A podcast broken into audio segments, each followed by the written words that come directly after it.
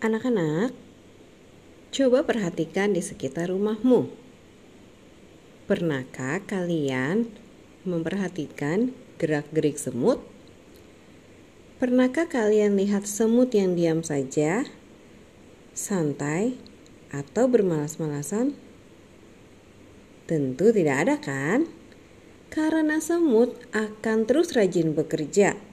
Ketika di jalan bertemu dengan temannya yang sedang keberatan membawa makanan, mereka akan saling bekerja sama dengan penuh tanggung jawab untuk mengumpulkan makanan sebagai persediaan jika musim dingin tiba.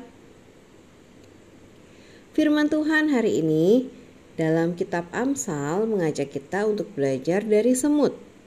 Binatang kecil, tapi semut bisa menjadi contoh semut mempunyai tanggung jawab untuk saling membantu. Membantu saudara-saudara atau teman-temannya. Mereka bersama-sama mencari makanan dan menyimpan makanannya untuk persediaan di musim dingin. Supaya saat musim dingin mereka tidak kelaparan. Hari ini kita belajar bertanggung jawab dari semut yang mau terus melakukan dengan baik setiap tugasnya. Kalian juga pasti bisa belajar bertanggung jawab. Salah satu contoh bertanggung jawab terhadap lingkungan sekitar adalah mau bekerja sama, tidak malas-malasan dalam mengerjakan tugas, punya rasa peduli terhadap lingkungan. Oke, sekarang kita mau berdoa.